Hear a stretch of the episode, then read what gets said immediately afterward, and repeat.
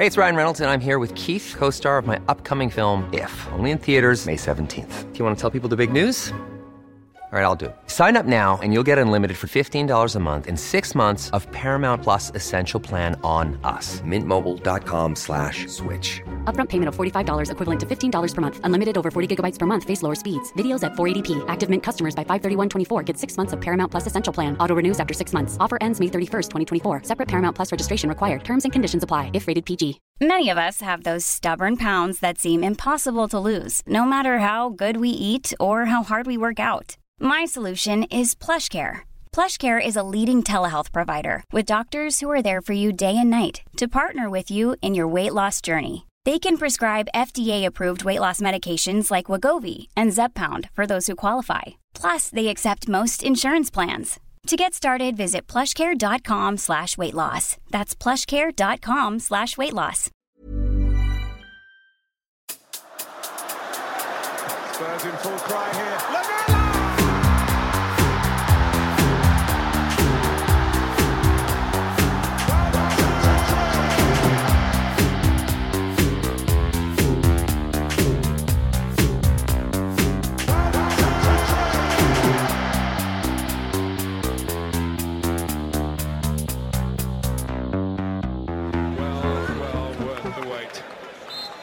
Welcome, listeners, to the Extra Inch. My name's Windy, and I'm joined by my sidekick and best friend Bardi. Hello, Bardi.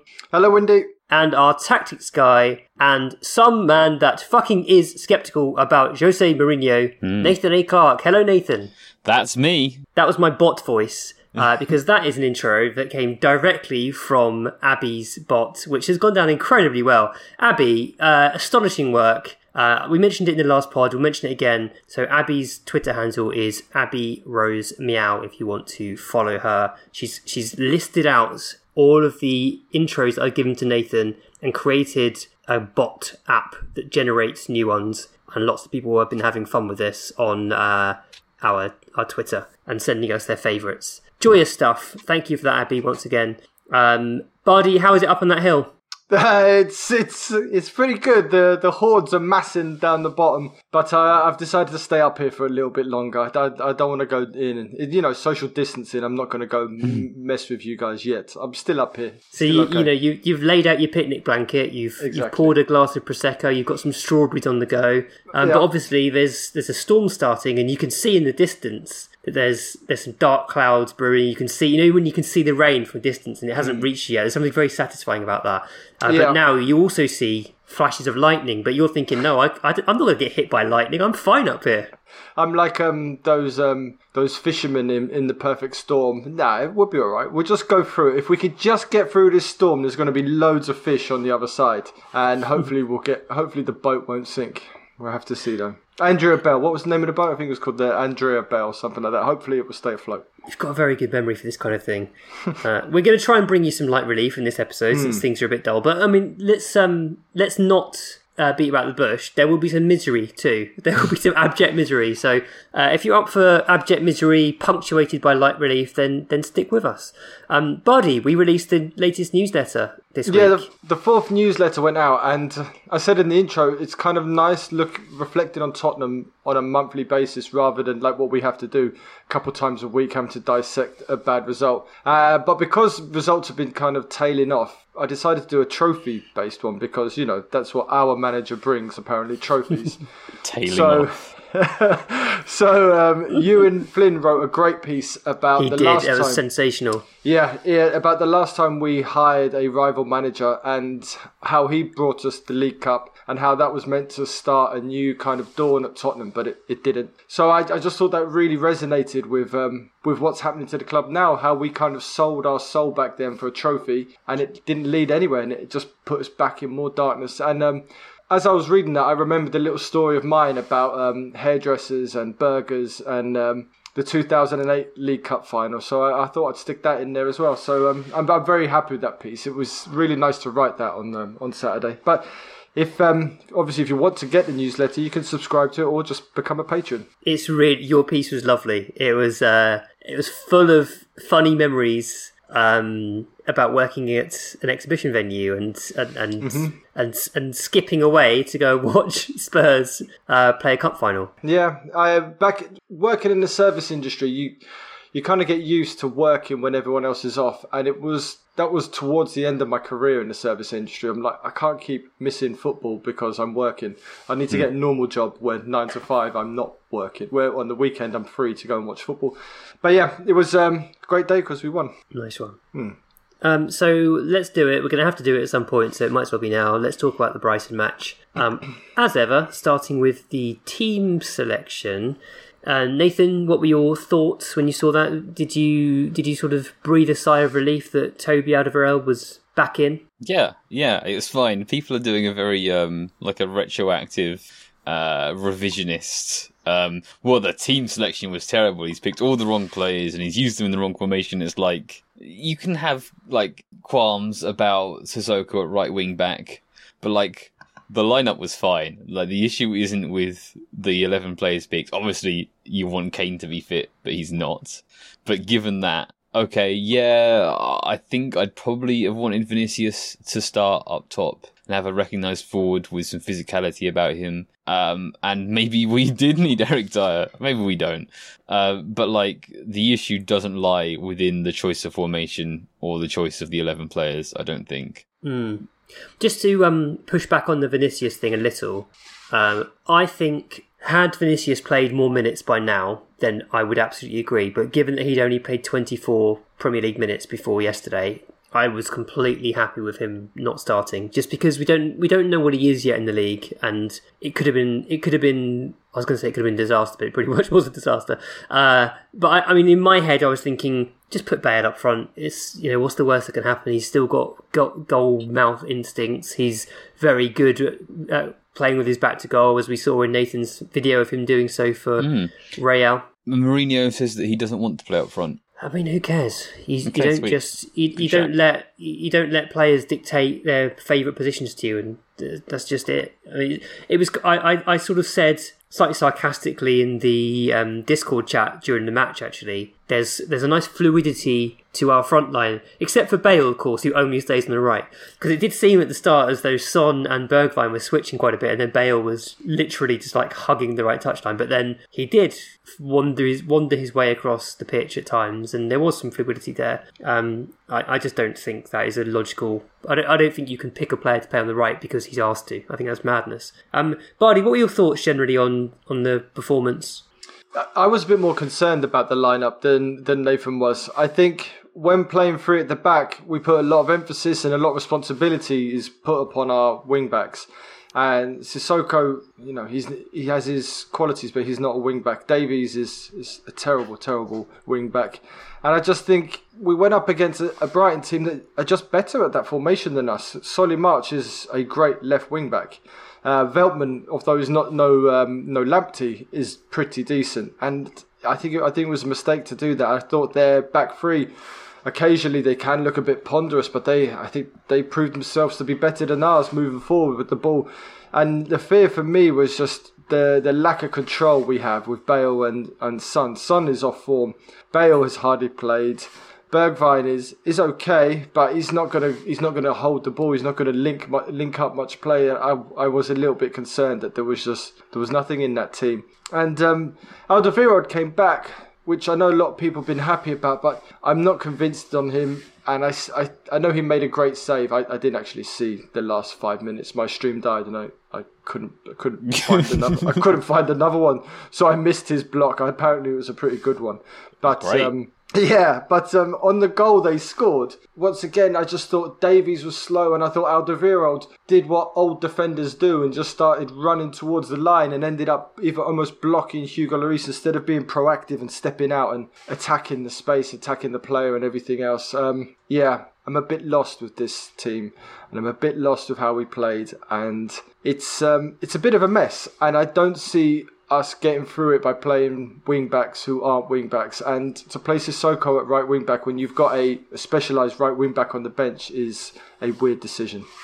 if I may uh, counter that slightly, Hmm. and I don't, I don't fully disagree, by the way. But uh, so Brighton's wing backs were uh, Solly March, primarily a central central midfielder for much of his um, youth, and then um, as he came through, converted recently to left wing back, and Joel Veltman, I think it's Joel, pretty sure it's Joel, uh, who's a, who's a centre back, and he was playing right wing back. So it's kind of like, in some ways, both teams were playing players out of position on left wing back. Although I would say March now has has adapted incredibly well and, and now looks like a really competent, very very good uh, left wing back. Um, but that makes me think it's more than just there's there's something more to it than just the wrong players being picked. Um, for Spurs.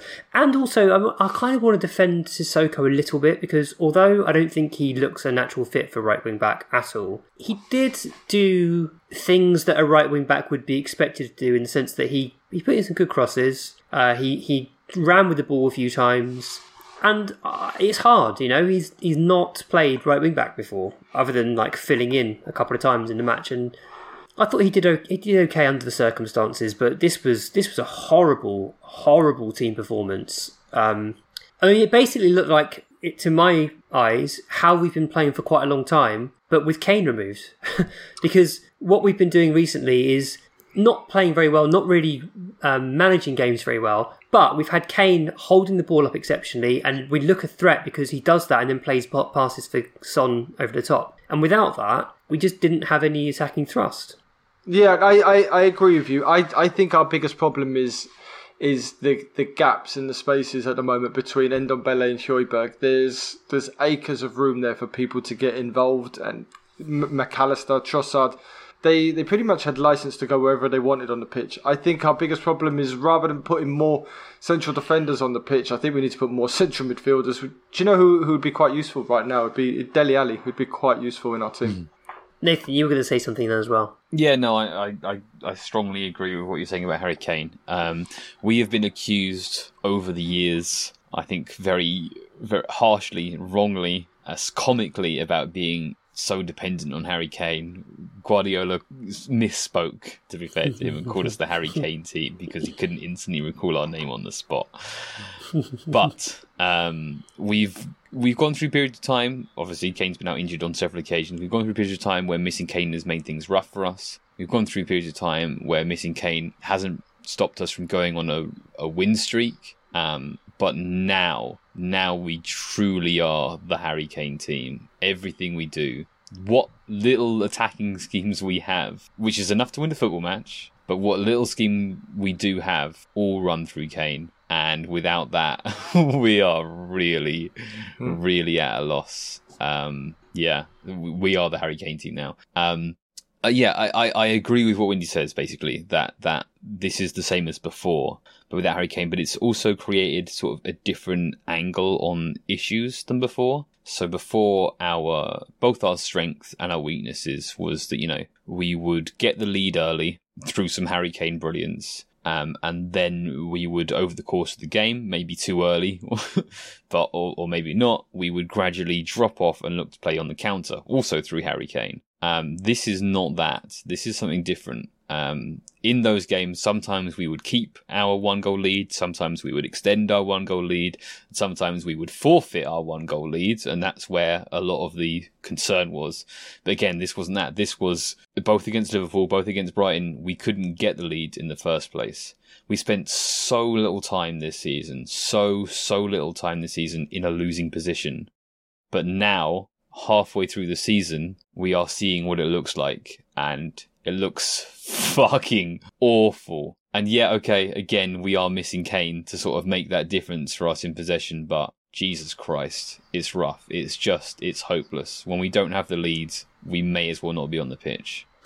Yeah, brutal, but um, but fair. Um, Bardi, what did you think the game plan was from Spurs? Because I mean, I- if I'm completely honest, I couldn't tell. I couldn't tell what the plan was. Play I mean, I saw, I saw, football. uh, yeah. I mean, I saw, I saw a few bits of attempted pressing, but it seemed so uncoordinated. It literally seemed coordinated by someone on the touchline shouting "press." That was the the level to which I understood the pressing to be organised. But Bardi, what talk us through what you thought the game plan was. What can you take away from it? I mean, by putting by putting on Bale instead of um, Vinicius, you're essentially setting up to counter because I don't see any other way of us playing with with uh, with a forward line that's meant to be that explosive.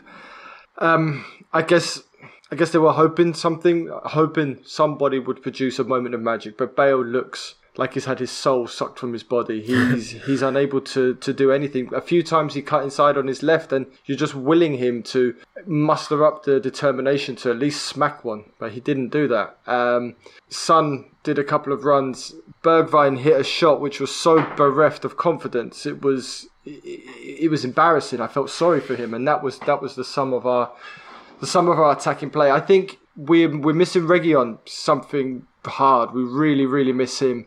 His um, his influence, his speed and dyna, dyna, dynamism is is something that we can't replace with Davies. And weirdly, we're, we're also missing Sergio because at least he offers us something a bit more, and then we could put Sissoko back in the middle. But I think personally we're missing a midfield right now. I'd rather remove one striker and even put Winks in there to try and give us a little bit of control. And in, against Liverpool, we had moments of um, flashes of, of a bit of quality when we had an extra body in there. At the moment, we're just too open. We're too open, and the gaps between our whole team is, is, is too much. I don't know. I don't know how Mourinho fixes this. I really don't know. I think we're going to go into a phase now against Chelsea where we're going to pretty much, I think the tactic will be hope. We hope to get something. We hope something happens and we hope to keep it tight because Nathan's right. Whenever we go a goal behind, it becomes this weird kind of haymaker boxing match where we're just swinging at teams, but we don't have it. We don't have any strength to punch to knock anybody out. And if anything, we just open ourselves up even more there's just no sort of structure or mm. or or methodology there that I can note that I can note. Um, so Brighton did this thing frequently, which I really enjoyed watching, but it just made me sort of think. I did not. Why, why can't we have this? Why can't we? Why can't we have what they're doing? And that was so they had Veltman, Trossard, and Pascal Gross, who would do this sort of clockwise rotation out on the right. Mm one would make a darting run to drag a player out, the other would then take fill that space and make themselves available to receive a pass, and then Veltman would happily come inside to become one or the other of those um, players do, do, doing those things. And what that meant was they constantly had a player in the move, they constantly had an option, they constantly had the beating, therefore, of, of Ben Davies, who was kind of hung out to dry out the left a little bit, um, and they created loads of you know half opportunities from that space. They they looked a real threat, I thought. I mean, I thought Brighton were pretty good when we last played them, um, and there was some controversy around their goal, the Lamptey goal. It was Lamptey, wasn't it? I yeah, think? it was. Yeah. Um, uh, I thought they played pretty well in that game, but this, I mean, they were playing even better, and of course, we were playing quite a lot worse as well. Um, yeah, but I was watching them thinking, you know, our players from one to eleven are, pro- are probably better better than their players. I mean, maybe not all of the 11, but the majority are better. And yet they just looked a better team. They looked a better unit. They looked more organised. You, um, I just sorry to jump in, but you touched on something there, which um, which occurred to me during the game. Is watch how many times a Tottenham player gets the ball, and then look how alone they are. Yeah, they they're always it's by a themselves. real problem. Yeah, and then you you see a Brighton player, and you're right. They have two. They always have two passing options. At Tottenham, it seems Son gets the ball and he has to beat two men before something opens up. Um, the same, Sissoko the same. The amount of times Lucas is Lucas is a master at finding just nobody. So we would get the ball, we would attack, and then the head comes up, and we've either filled the box and the yeah. the white player is just all on his own. I'd love Nathan to do a video on this, of just the loneliness of being a Spurs player. There's mm-hmm. no one around. Well, I, I have a theory that this is why Bergwijn's suffering so much because he's a player that likes to have lots of neat interplay in small mm. areas to try and you know get the better of the opponents spatially, uh, and he's just not getting that. He's left to his own devices to try and work space from nothing essentially, and it's it's tough. He's, he's struggling. One thing that is um, frust- was frustrating me, especially in the Brighton game. Actually, let me give some some tactical context here.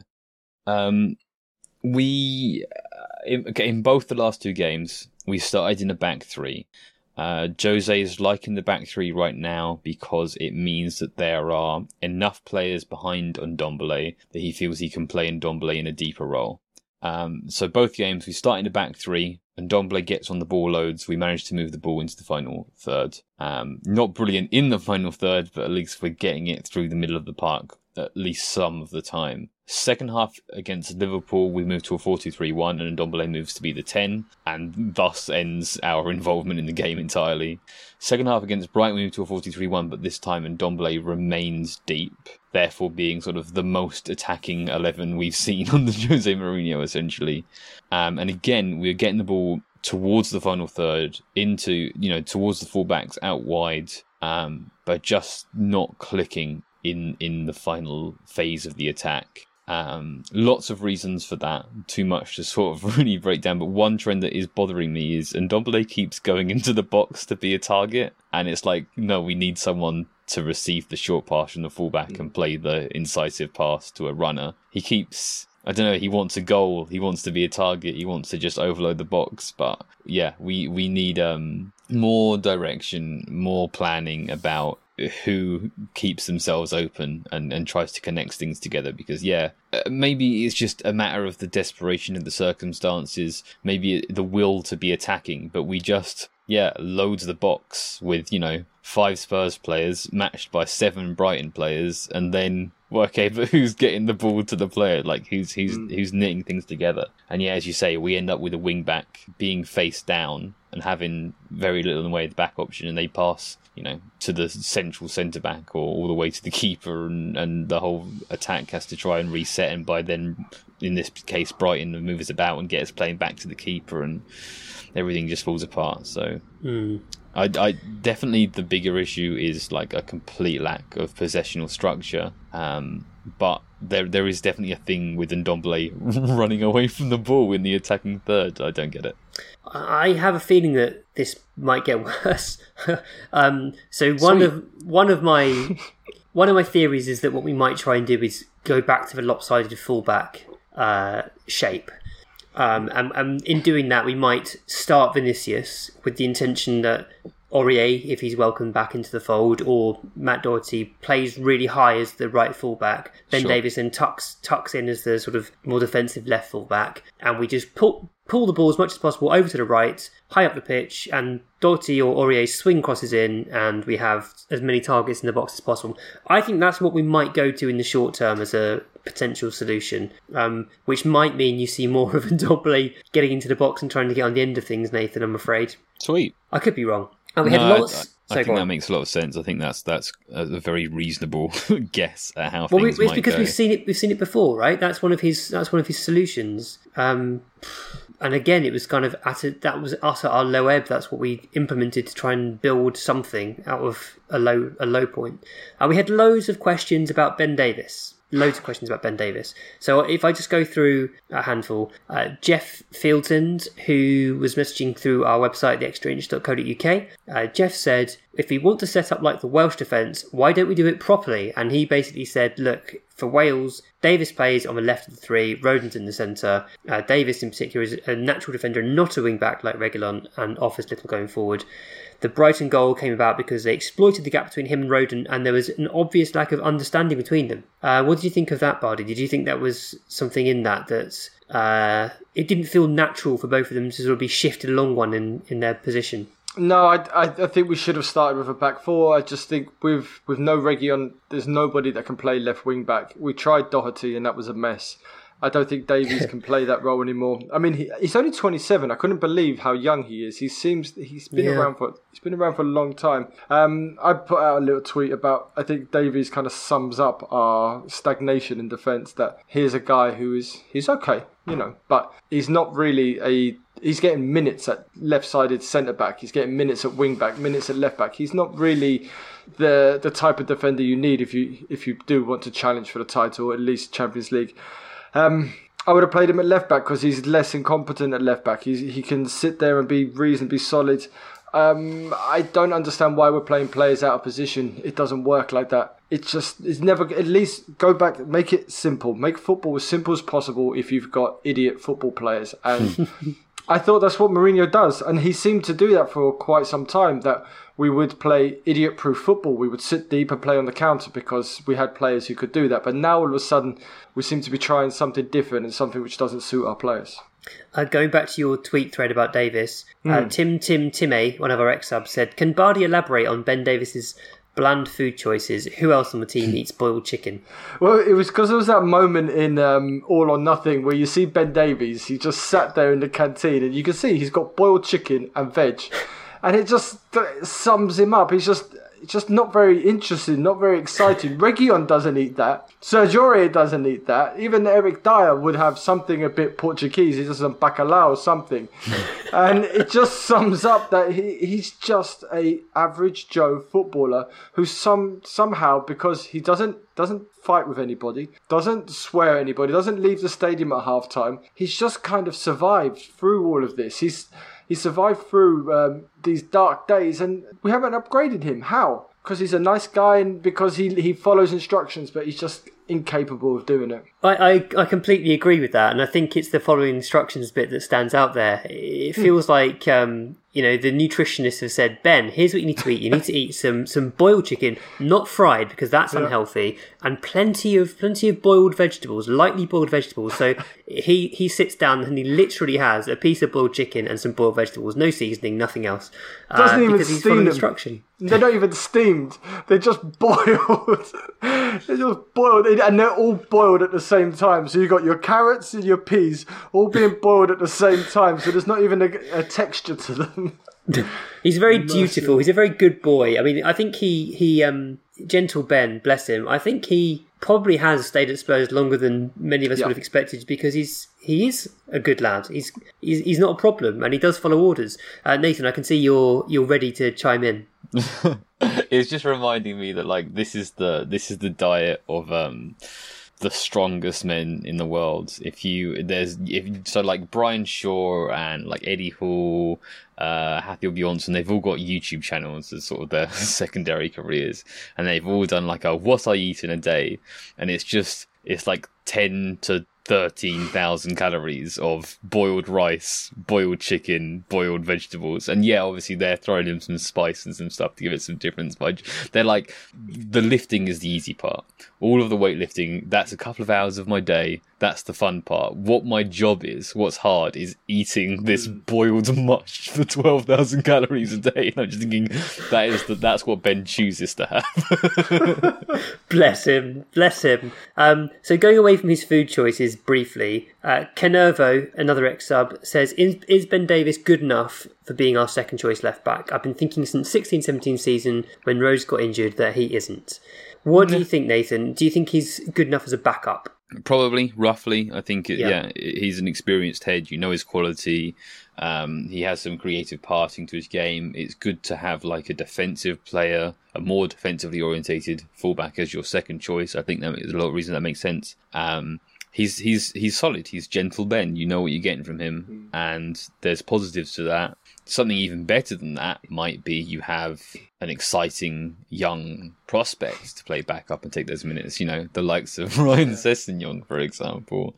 Um, there's nothing wrong. Like Ben is good enough, definitely. It just might not quite be optimal. I think the fact that he can cover centre back, or he's now being used to cover centre back, um, helps with his his utility and his usefulness to the squad. Um, yes, we could improve in on Ben Davies, and yes, we could improve on the way that we use that space in the squad. Um, but meanwhile, like right back is on fire. Uh, centre back has a great big hole in it. Central midfield is just beginning to stand up on it like Bambi legs. So um, it's not my biggest concern. So I mean- following on, sorry, buddy, go on. Yeah, no, I, Ryan Sessegnon, I, I had forgotten about him until I was watching yesterday, and I was just like, this would have been a pretty good game to throw Ryan Sessegnon in and mhm. play him as a left wing back because you know, it, and it's not like he can't learn from Reguilón. Reguilón's not a, a teenager; he's pretty experienced as well. He's a Spanish international, and you could have those two working together, and I think that would be that would be great for a long term. Long term, long term future. It's just such a shame he's not there right now. Well, Dennis Cirkin too, who I've got very, very high hopes for. Um, I don't know his injury status at the moment. I do know that his his dad very sadly passed away quite recently, and he's obviously um, going to be grieving his father, and you know that is a, a terrible thing to have happened to a, a, very young man. And we, we don't know the circumstances around where Cirkin is, but I've got high hopes for him at left back, and uh, and perhaps we'll see him before the season's out if if Reguilon is out for a while.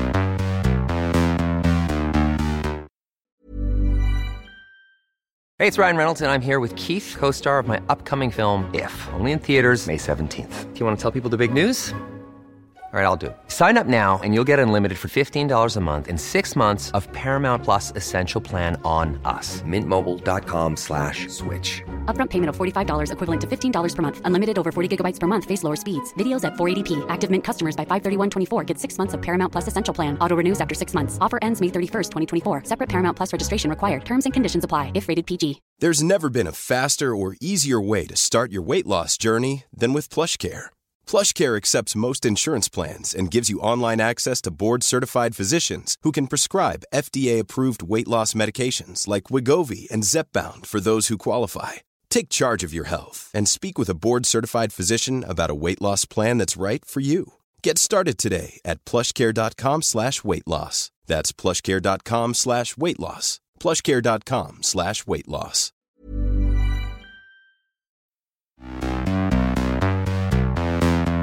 Um, so following on from the Davies chat, we, we got lots of, sort of similar messages, but more widely about the whole squad, essentially. So David Fleming, uh, another email via the website, says, uh, When I heard the starting lineup for Spurs against Brighton, I cringed. Really, those players start for us. How could we think we will win with that starting lineup? How many Spurs players do you think would start on a top four side? I would say five to six players. Who do you think are, are those players, and who do you think doesn't start for a top four side? And then likewise in our um, xSubs uh, Discord channel, RR10 uh, bumped a, th- a, thread which was me saying that we have the second, third, or fourth best squad in the league. Um, saying, forgetting the top three now, which safe to say we can't match their squads. Do we have a better squad than Chelsea? Even Leicester's squad could be better balanced than ours in defensive midfield. Uh, RR10 cites Davies, Doherty, Sanchez, Sissoko, Winks, Lucas, Lamela, Vinicius, Hart, and Bale as average squad players. And similarly, the silly man says, Is it time to acknowledge that having a few truly world class players has been masking glaring deficiencies in our squad for some time now? How can we start to fix this? Gosh, hmm. I mean, I still stand by it. I think all of those players listed are good backups. I think most Premier League teams, I mean, they, they would get into a lot of the Premier League teams, to be honest. And I still think we've got a strong squad. I really do think we've got a strong squad. But I'm interested in what you guys think. Buddy, where do you stand? Do you, do you think we've just got too much deadwood? I mean, for us, it always seems that all our squad players go in the worst funk at the same time. Um, Lamela, Lucas at the moment can't do anything. I can't do anything correct. Um, uh, squad wise, like top class players that started on started against Brighton is the Son, there's Højbjerg and then Ndombele. I think all the others struggle to get in a starting lineup of a top of a top team. That's it. Those those two, um, those those three, and then Kane is four. We have four top class players in our in our squad. The rest they have their moments, but I think there's been a, huge drop off in Alderweireld, in Lloris. Rodon looks okay, but that's just because he's alongside people who are inept. Um, I thought our squad was better, but our squad, the squad players, they just don't, they just don't seem to be working at the moment. And we saw that against Wycombe. We had to throw in the big guys to win that game. There's been moments in the champion in the Europa League where we are away at Antwerp and away at um, at LASK, where our, our reserve reserve players they've just shown that they're not there. I thought we, I think we've overestimated how good our squad was. Um, I would add Reguilón to a list of, of genuinely top yes. players as well. And and I would say I could make an argument that Lloris, Alderweireld, and Lo Celso are all strong players in their positions. I mean, Alderweireld's mm. absolutely declining, but I still think he's a, a very good Premier League defender. Um, uh, I think we struggle at right back. I think the partner for Alderweireld is, is an issue as well. Um, but you know, I don't think we're I don't think we're terrible. Nathan, where do you stand on this? Do you think are we just are we just not very good? Essentially, are our players not very good? I think they're, I think they're pretty good. We might not have uh, Man City's squads or Chelsea's, you know, investment over the last summer. Yeah, but, but, like, but six months ago we might have been saying John Stones is rubbish. He wouldn't get in our side. Yeah, hundred percent, hundred percent. The way that we like, we always talk about the quality of players as if they're fixed values. and then those fixed values changed, and we say that this is the quality that that player is, and we don't reflect on like mm. people say, oh, the players are playing badly, but don't look at the context of of why that might be the case. Um, Davies, yeah, we've just been saying, uh, you know, a good squad player, certainly a good second choice left back. Doherty, I don't think he's been used very well. Might have overrated him defensively, but a lot of things are going wrong for him this season. It's slightly harsh to judge. Davinson Sanchez, a centre back that we bought for 40 million, had a very good first season. Things have gone badly for him. I understand that. He looks pretty wobbly nowadays when he plays, um, but I think there's stuff going wrong there. Sissoko, obviously, spoken about a lot. I think that he's a very, very limited player. He's he he's a very good runner, um, and that's about it. But Winks, you know, I think is a good squad player. Lucas, not a fan of, as we know, but Lamela, good squad player. Vinicius, I think, could be a really good second choice centre forward if he's coming off the bench regularly, if he's starting regular games. I think that's a good player there. Joe Hart, I think, is terrible. Gareth Bale, um, it's complicated. I, I, I there's there's there's still a player in there, and we saw that the other the other week against Wycombe. Um, fitness is obviously a big issue for him. Um, I think if he's coming off the bench into, it, think of if imagine games in which we're you know three 0 three one up, and Winks comes on to join, not Mm. replace the midfielder, but to join midfield, and it's just there knitting things together. Think of Lamela coming off the bench uh, and being just high energy, fresh legs because you can rest Son now and you're winning. I think you think much more positively about those players if they're not being relied upon to sort of do Harry Kane's job because okay they're not Harry Kane but I don't think they're bad players. I think it's a good squad. Yes there are holes in the squad. Yes there are gaps. Yes there are issues at right back. To an extent at centre back. Central midfield is sort of coming to its feet now again uh, as I said before. But it's a good squad.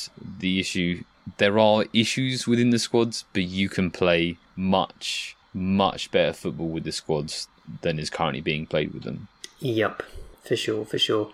Um, so Sean Coe, who is an xSub who actually designed our merchandise, check out our merch on the extra theextrainch.co.uk. Um, Sean says we are giving up so many crosses. Do you think our change of formation is an attempt to deal with that at all, or are we inviting it more? We gave up 26 crosses against Brighton, and I need to reference as well that uh, Jay Cowling 18, another xSub, put together some really useful um, data on crosses in the Premier League, and what it showed was that we we were conceding roughly 25% more crosses than most of the teams we considered to be rivals, or well, rivals when we were actually looking like genuine top four contenders.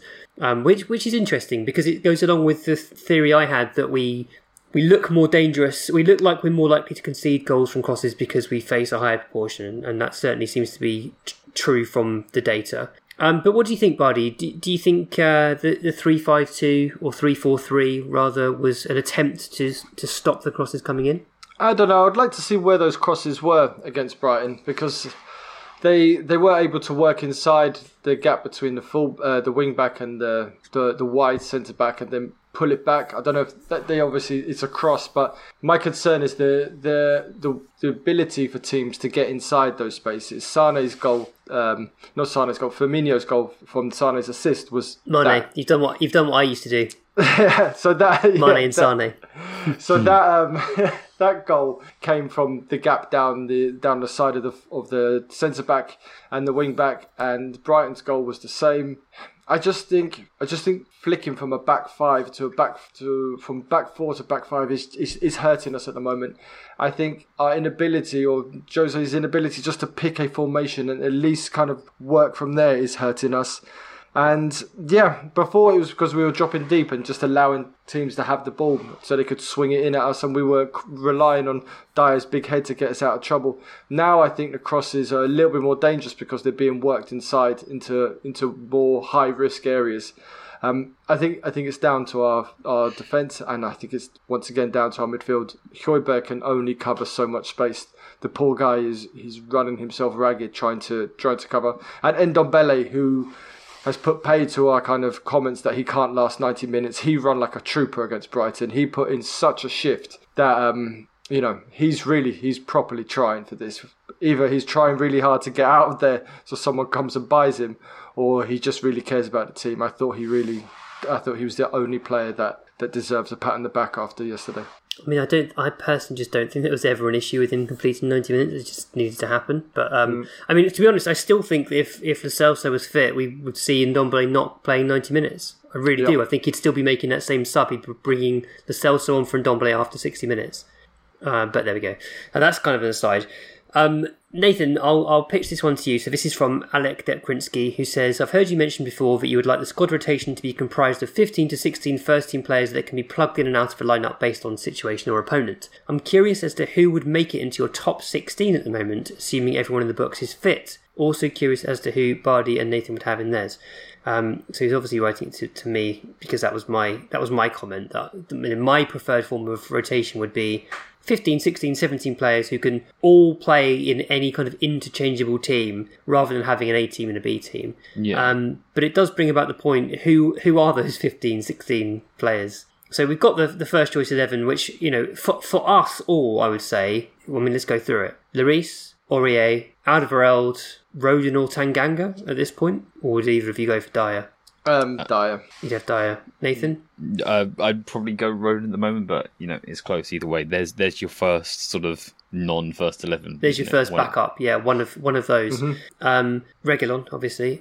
For me, it would be a midfield of Lo Celso, Højbjerg, and Ndombele, Yep. and then front line of of Son, Kane, and either Dele or Bergwijn. For me, I think so. seems pretty good. And then the backup options, I guess, would be let's say Rodon, and we've got Dier starting. Uh, I suppose you, you need to rotate the fullbacks because that's a position that requires a lot of getting up and down the flank. So you have Doherty and Davies. But then I, I wouldn't necessarily, yeah. I mean, this is the problem, isn't it? You start going through and you're like, yeah, do I want Doherty to be part of my main rotation? But yeah, why not? Um, midfield, Sissoko. Up up top, um, the other of Bergwijn or Dele, Vinicius. That that's your core, isn't it? That's your. Have we missed anyone? I don't think we have. That's the that's the core group, and I think that's solid. That's a good, solid core group of players. Yeah, But- there's, there's enough there to play that way, but I, I think that like the reason we fall into this A and B is um, again going back to that lack of possessional structure. Um, the moves that we put together are based on relationships between specific players, right? Son runs in behind because Kane drops off. As soon as Kane isn't Kane but is Vinicius, Son doesn't know how and when to time his runs and doesn't know if they're worthwhile to make at all.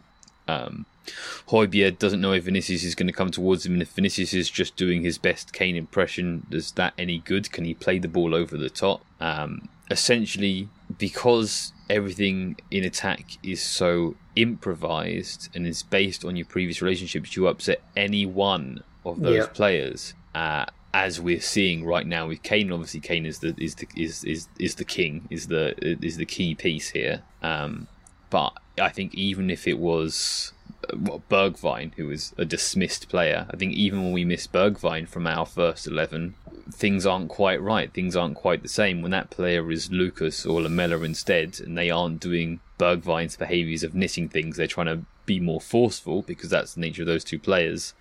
Well, we've lost games because Yeah. Bergwijn's left the pitch. You know. Yeah, Um, and that is why when you want, when you need to win a game, you play your full first eleven. When you Jose Mourinho, this is Jose Mourinho plays his his best, all eleven of his best players when it's a league game, when it's a major cup game, um, and because you have to, he has to do that. It means that when there's an opportunity to, to rotate, everyone's exhausted. Everyone has to be rotated. So that's why I think we fall into this A and B trap and we can't do an A B team and a BA team, right? You can't rotate two or three players here or there, or it's very hard to do that.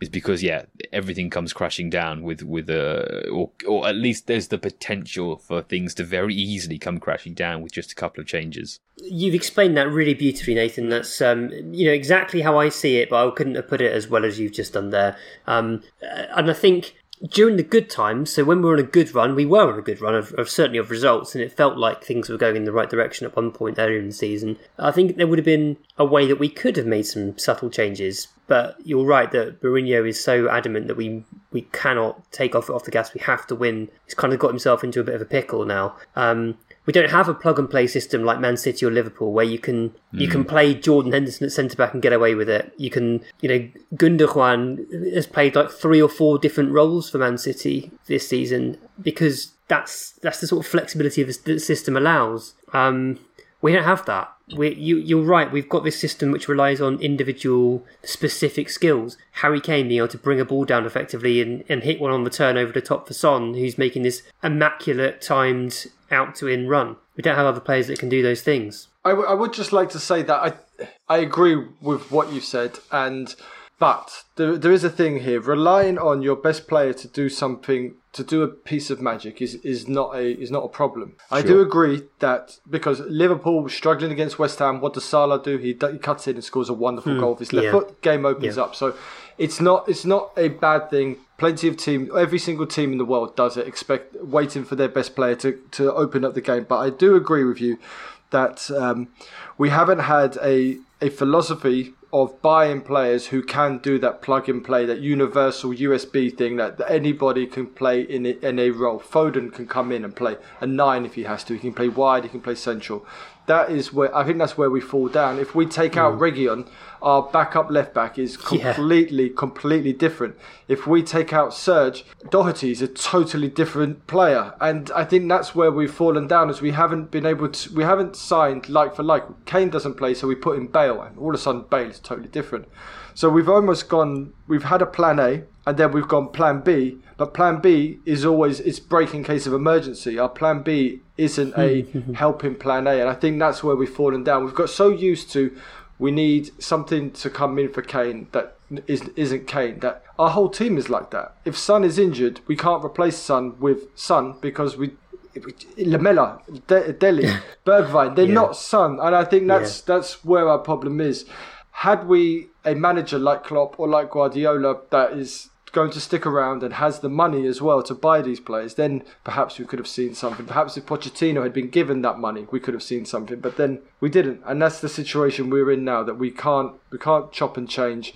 If Kane is out, we're fucked because we don't have a Kane player to replace him. It's a it's a great point, and I think um, to take it on a step further, we're now in an awkward position where you know we we know the squad was not built for this system. It's been adapted to this system. Hmm. It was it was it was built on a possession based system. So lots of them are ill suited. But Daniel Levy's having his doubts now, I think, and so he's not going to start suddenly building towards a, a low block and counter system. He's not going to say, yes, Jose, you can sell Ndombele and Dele, as, as he seemed to want to do at one point. I mean, probably for different reasons, but he, he's he said no, you can't do that. Perhaps because he's got one eye on the future, Daniel Levy, and he's thinking, well, how long is Mourinho actually going to be here for? Particularly now we're playing, you know, looking so poor and and the results aren't following. He, he's starting to go, well, do I really want to sell Dele or loan Dele with a view to selling him now when hmm. God Mourinho could be gone before he comes back? So it's a problem. We're, we're sort of stuck between two styles, not just in the in the fact that the players don't know how to do what he wants to do, but also that he can't then buy players that do know how to do that. It's it's tough. I think we all know what the answer is, and it's it's it's fire Jose Mourinho. Bardi, thoughts on that? Um, no, not yet. Let's beat Chelsea. If we beat Chelsea, the world would be all okay again. I don't think we're beating Chelsea, mate. Well, if we do, I'm gonna. My manager's back. Otherwise, our manager has got some work to do. Good. I mean, the next run of games is tough. It's tough for a team that's um that's feeling a bit sorry for itself. That- So, so if we look at the um, fixture list, bear with me one sec. So Chelsea at home, West Brom at home. West Brom's an interesting game because they've looked very patchy under Allardyce, but it's Allardyce. Uh, Everton away, who a bit up and down, but they've got all their key players back now. Then Man City away, Wolfsberger away, big game. West Ham away. I mean, West Ham look a very functional unit at the moment. Wolfsberger at home, Burnley at home. We've, we've with Burnley at the best of times. Um, and then Palace at home. You, you'd normally expect us to beat Palace. We've got a pretty good record against them, but Christ, you, you fear it. And then Arsenal away. You know what, man? I'm looking at the list of fixtures and um, fuck it.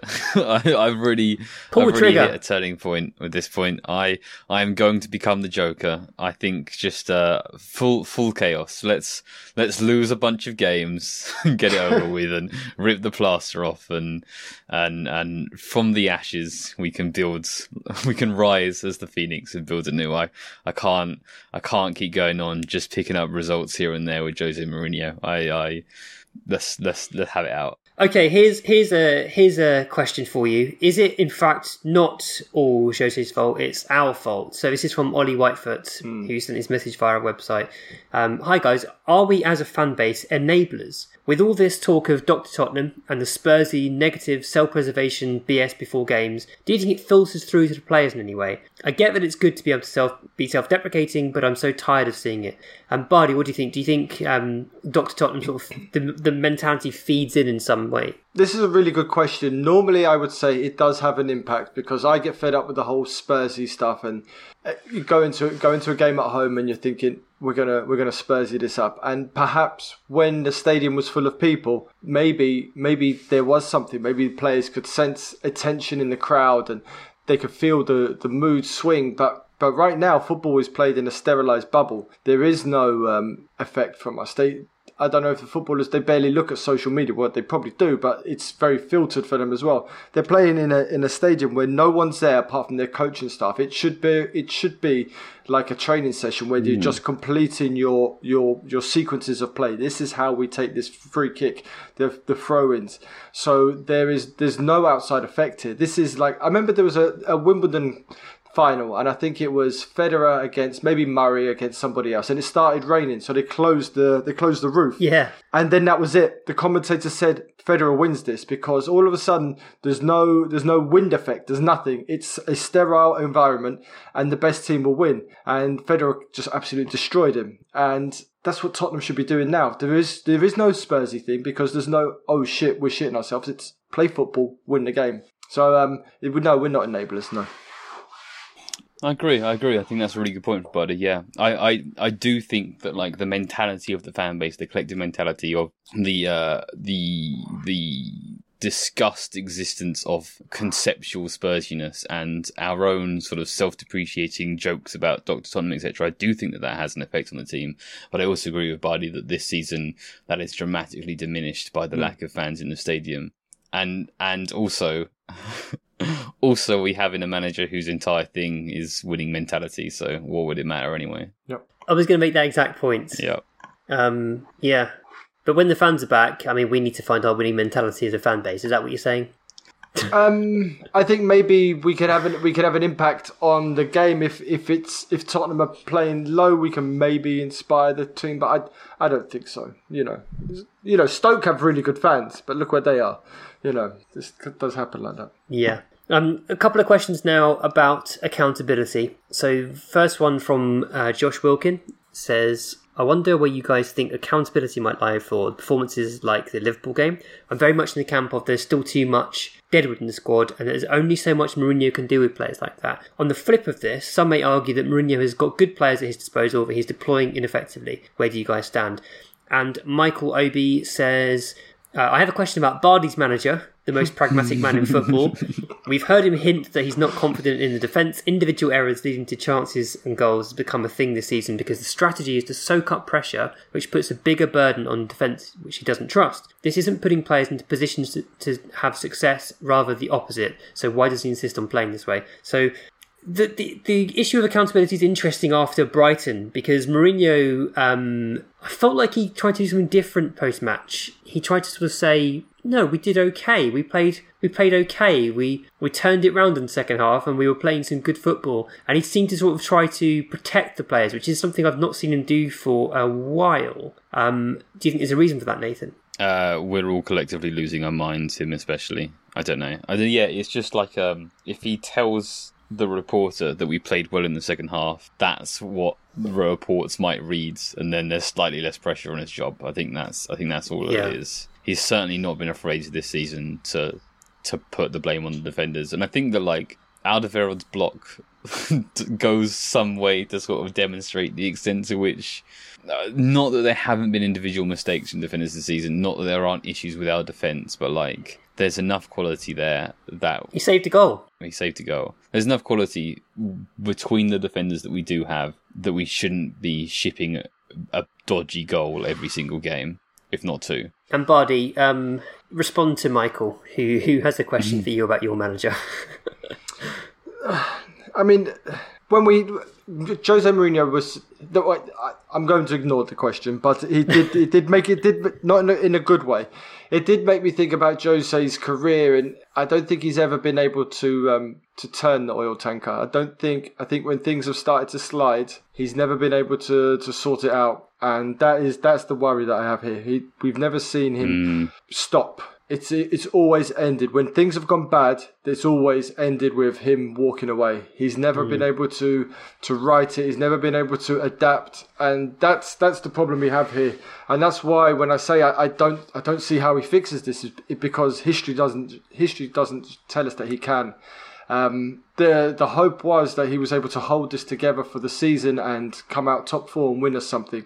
Now I, I don't think with Kane out, I don't think he fixes that. He hasn't got coronavirus coming to save him this time. We're not football's not going to get locked. He's not. Well, I don't think football's going to get locked down. So that that's that's my that's my problem I have here. Of course, Mourinho he won plenty of things when he had a good defense. Every team wins. Every team wins championships when they have good defense. But yeah, my concern is Mourinho turning this around. You make an interesting point. Uh, I was in a meeting this morning with a Man U fan, and talk inevitably turned briefly to football.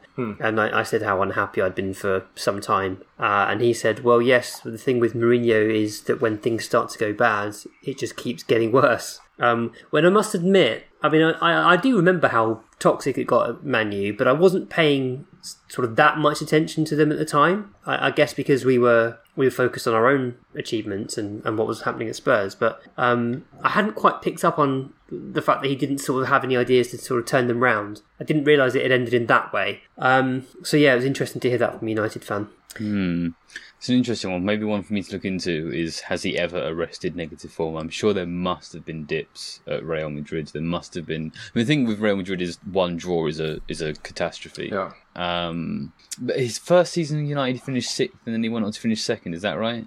Yeah, that's correct. Yeah. So is that does that count as arresting negative form or no? I think his his first season, the, They won the a trophy, archetypal the archetypal Jose. Mourinho cycler's first season is slightly underwhelming. He addresses two or three issues with heavy spending in the summer. He wins the league in his second season, and then hmm. the third season is the fallout. Whereas Spurs has not been anything even vaguely resembling that. It's just sort of been up and down and up and down and up and down, and the pandemic has thrown it about the place. And we're we're definitely not on your typical Jose Mourinho train, are we? No, no, I, I, I did see a tweet that said it is talking about Spursy that it's proper Spursy for them to get Jose Mourinho and just skip straight to um, straight to the spiral and skip all the skip all the trophies. Um, this has been pretty downbeat, so let's uh, let's try and end on a happy note. Um, happiness will return, won't it? I mean, I, I'm I'm feeling. I think the thing is, I I've been so sort of over this for such a long time now that I'm just I'm so far down that path. I'm just sort of.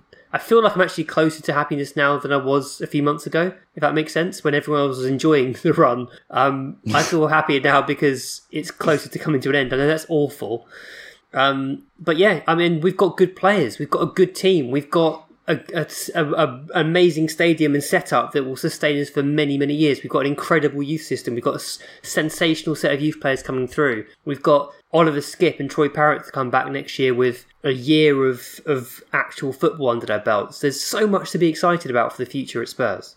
Do you remember um, over the last 20 years of being a Spurs fan, and you would watch Manchester United fuck up, and then they'd be fine the next season, and you'd watch Chelsea fuck up, and you'd go, yes, yes, this is it, they're going to collapse, and then they'd be fine the next season. You watch Arsenal throw things away, and you think, yes, this is the end of Arsenal, and okay, maybe now, maybe now that one's starting to go that way. But um, I think that that's kind of where we are now. I think that we can fuck up. I think that we can have two, three dodgy seasons, and we still fill out a sixty thousand seater stadium, and we still get the income out of that, and we still end up in the Champions League pretty soon after, and we can still balance the books. I think that we can, we can, we're too big to fail. Hundred percent agree. The one thing that uh, scares me is Harry Kane. Um, that's I, I don't want to say the words because it's too depressing to even consider. But I'm going to stop recording now. Yeah. um, let's end on something that we've been enjoying recently. So, so Bardi, what have you have you been watching, reading, listening to anything that's that floated your boat recently? It's cheered you up. Um, I've been um, I've been going back and oh, I watched Bumblebee by the way, the the Transformers film, which was really, really, really good. Surprisingly, Is good. it okay? Yeah, I mean, I'm, I'm not a huge fan of Transformers, but I heard good things about it, and it, it lived up to all of that. But I've been revisiting old TV programs, and I have a I have a fallback the fallback TV show when things are going bad, when um, people are dying in real life or getting sick in real life. I always turn to Six Feet Under, and the writing, acting, humor, and the way they cope with death and everything in that always kind of rights the ship. So Six Feet Under, I've been uh, enjoying that again. Nice. I've never actually watched Six Feet Under. It's always been on the list. I must watch it at some point. Nathan, how about you? Hmm. I've been watching a lot of films recently. A lot of films recently, but I don't know if there's like a specific. Um, and then like the thing is that like the show that I've been watching is a little obscure film, uh, a little obscure TV show that some of you may have heard of called The Simpsons, which I don't think really like goes much the way of a recommendation. I've been watching seasons two uh, to eight of The Simpsons. Um, so if you haven't checked those out yet, and you are waiting on one positive recommendation, uh, they're pretty good. They're you know the best series of television ever. Will never be beaten. Are, are timeless. Are ageless. Are perfect. Are short and sweet. Or you can watch twelve in a row. Um, the political messages from the 90s still stands the societal messages from the 90s still stand the characters are still brilliant it's um it's the perfect tv show i don't so if you haven't checked out the simpsons now is the time Oh my god. yeah, didn't expect that one, Nathan. He, he starts off by saying, I've been watching loads of films recently. And I'm thinking, okay, I'm going to get some kind of quirky indie recommendation. Then he, he, he dropped The Simpsons. Um, Bardi, was it you who recommended Peanut Butter Falcon? Yeah, it was, and I just quickly I really like that. Um, he'll kill me, big, but um, because I never mentioned this, he he always recommends TV shows to me, and I always ignore him. And then six months later, I watch it, and it's really good. And he's like, "I told you, you're such a dickhead." But um, I watched Succession. Sasha's been my mate. Sasha's been after me for ages to watch. It's Succession. amazing. It's amazing. uh, yeah, it's really, really, really, really fucking good. It, it took me a little while. It took me a few episodes to um to get the sort of the dry humor, the dark humor, Yeah. and then when it clicked, oh my god! It's so Tom is an outrageously good character. Um, Greg, He's such a dickhead. I love Greg. Greg is Greg the Egg. Greg is my favorite. Greg. Yeah, man, it's a great show, Succession. I highly recommend that. Also, it's it's fantastic. I've been watching The Last Kingdom. I don't know if either of you have seen that. Originally, it was a BBC Viking thing. one Yeah, Vikings and uh, beheadings and, and boobs. Um, it's it's really enjoyable, and apparently it's not.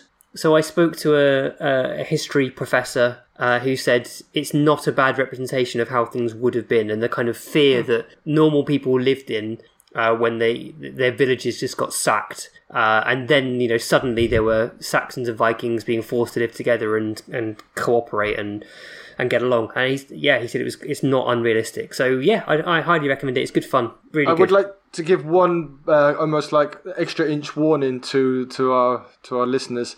Do not go and watch Death to 2020 by created by the Black Mirror lot. It's terrible. It's horrible. It's, it's Oh, it looked really, terrible from the trailer. I turned off it's so trailers because, like, I, again, I've been watching a lot of films recently, and it would like I'd watch this long, Hmm. emotional film, and it would conclude with a beautiful ending, and then the credits would roll for four seconds, and then they'd start loudly blasting an advert for what looks like the worst documentary of all time. so I'm I'm not surprised to learn that it was bad. It's horrible. I couldn't. I'm not. I would never finish it. I had big hopes for it. The cast is incredible.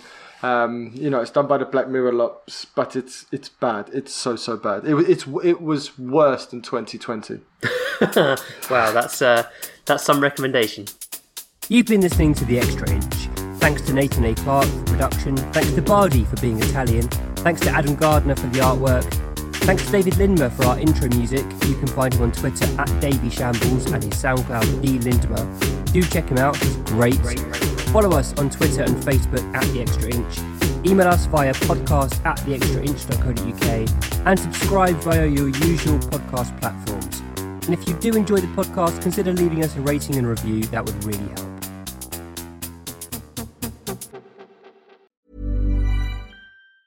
Planning for your next trip?